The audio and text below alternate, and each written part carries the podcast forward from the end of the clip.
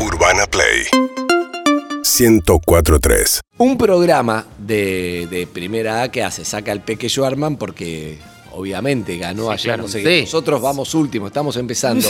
Pero tenemos una nota que es mejor que el Peque Schwarman para mí, mejor. porque el Peque Schwarman no existiría sin sus padres. Vamos a hablar con Ricky Schwarman, el Uh, padre del bueno, Peque. bueno. ¡Eh, me encanta! Otra final, lo vio desde otro lado y yo siento que soy, que es mi amigo personal para mí. Eh, Ricky, que le, ¿cómo le dice el peque a Ricky? Le dice el, el- Al pa- ¿Cómo te Papá. dice Ricky? ¿Papá? No, papá no le dice, le dice. ¿Cómo? El zorro, El zorro, el zorro, Zorro, el zorro. zorro, Ricky Joarma, buen día. Zorro, ¿cómo le va? Andy te saluda con Lizzy, con Harry, con Evelyn, felicitaciones. ¿Cómo va? ¿Todo bien?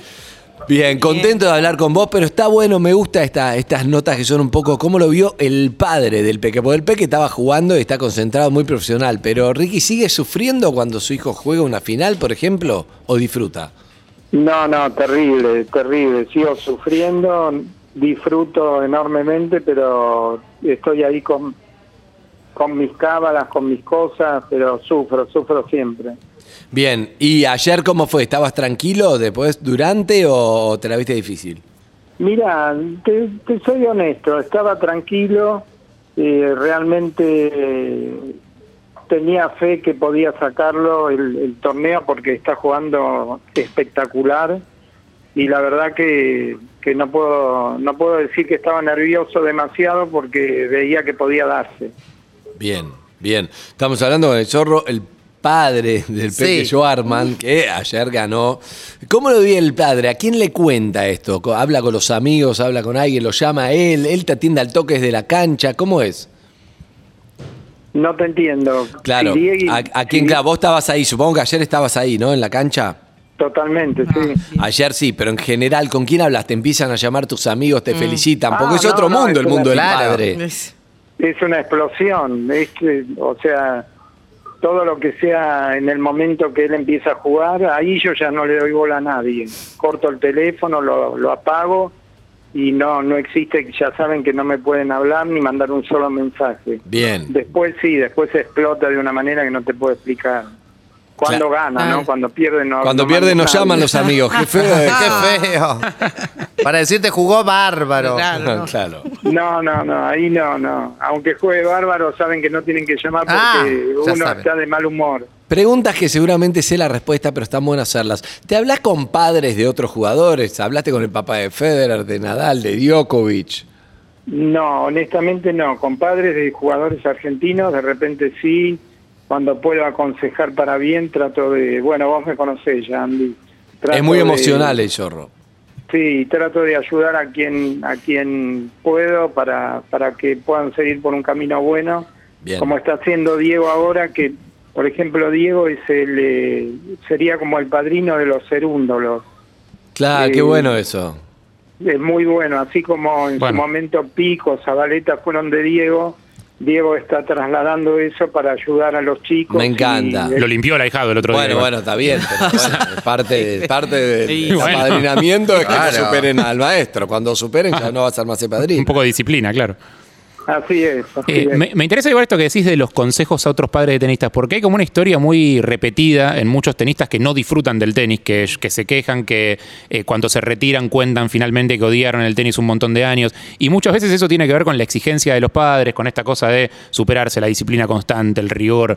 Eh, pienso, o sea, el caso más conocido es el de Andrea Gassi, pero hay un millón de esos. Eh, sí. ¿qué, qué se, o sea, qué se le, en, qué términos podés hablar con padres así? ¿Te cruzaste con padres así, esos que son tipos que... Digo, te pregunto porque sé que el Peque es una persona que parece disfrutar de la vida y lo dice, eh, y parece disfrutar del tenis también.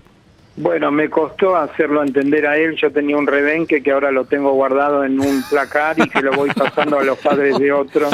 No, no, realmente eh, una sola vez me acuerdo que Diego era chiquito y estaba jugando una final y estaba muy enojado. Estaba definiendo en tiebreak y me acuerdo como si fuera hoy.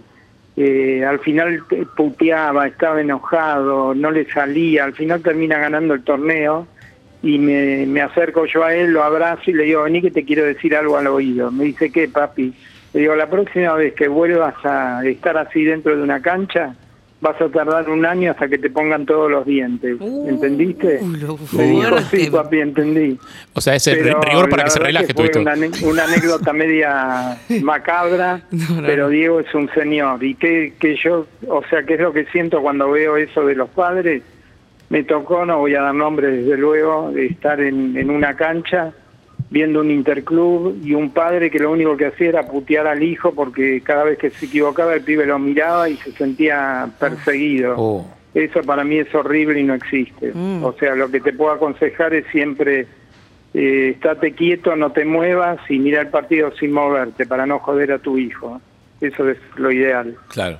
Como, como padre del peque, me imagino que tendrás una colección o guardarás con mucho amor eh, elementos, distintos elementos de los partidos de tu hijo. Te quiero preguntar si tenés así como un pequeño lugar, ¿qué tenés dentro de esa colección de que puede ser carísima, ¿no? En un futuro decís necesito guitarra y le haces plata, pero no creo, pero ¿qué tenés en esa colección de cosas de tu hijo?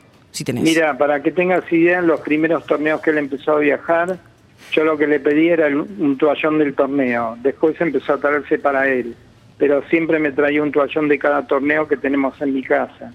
Y después lo que tenemos acá en casa, que es invalorable, son todas las eh, copas de chico que él jugó. Claro. Tenemos otras copas que quedaron acá, la mayoría de las importantes grandes están en su casa, pero sí tenemos eh, una cantidad de premios importantes acá en mi casa. Pero que- si voy a tu casa son- y me quiero bañar, ¿me prestás un toallón Roland Garros 2006? ¿O son Sí, todos cómo de.? no. Ah, se pueden Ah, usar, me encanta. excelente. Excelente, excelente. Estamos hablando de Ricky Sherman. Le quiero preguntar eh, algo importante, porque la, la historia de Ricky Lizzy te va a gustar. Te presento al padre del Peque Sherman, Lizzy Hola, un Tagliani. gusto, ¿cómo va? Ídola, te quiero. Ay, bien, muy bien. Y felicidades hoy. Ah, muchísimas gracias.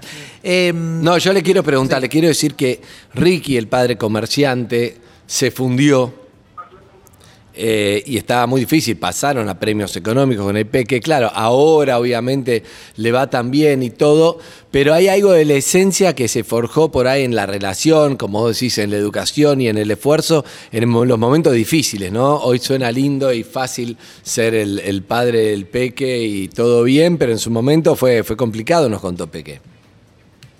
Totalmente, muy complicado. Y bueno, hicimos todo para darle a mis cuatro hijos todo lo que necesitaban. Y bueno, y lo de Diego tuvimos la suerte de encontrar cuando Diego todavía era chico, a los 16, una gente que empezó a ayudarlo y después firmamos un contrato y nos aliviamos porque de verdad no teníamos, en un momento no había para morfar, de verdad.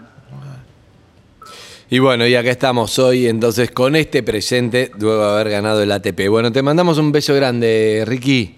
un beso. Dale, linda, un beso ahí a todos y Andy, sabes que te quiero mucho y, y que siempre nos conectamos de alguna manera eh, a través lo- normalmente del peque, pero eh, a ver, eh, tenemos una excelente relación con vos. Seguro, seguro, hay algo ahí sin hablar, pero sabemos que está. Un beso grande para vos, Zorro.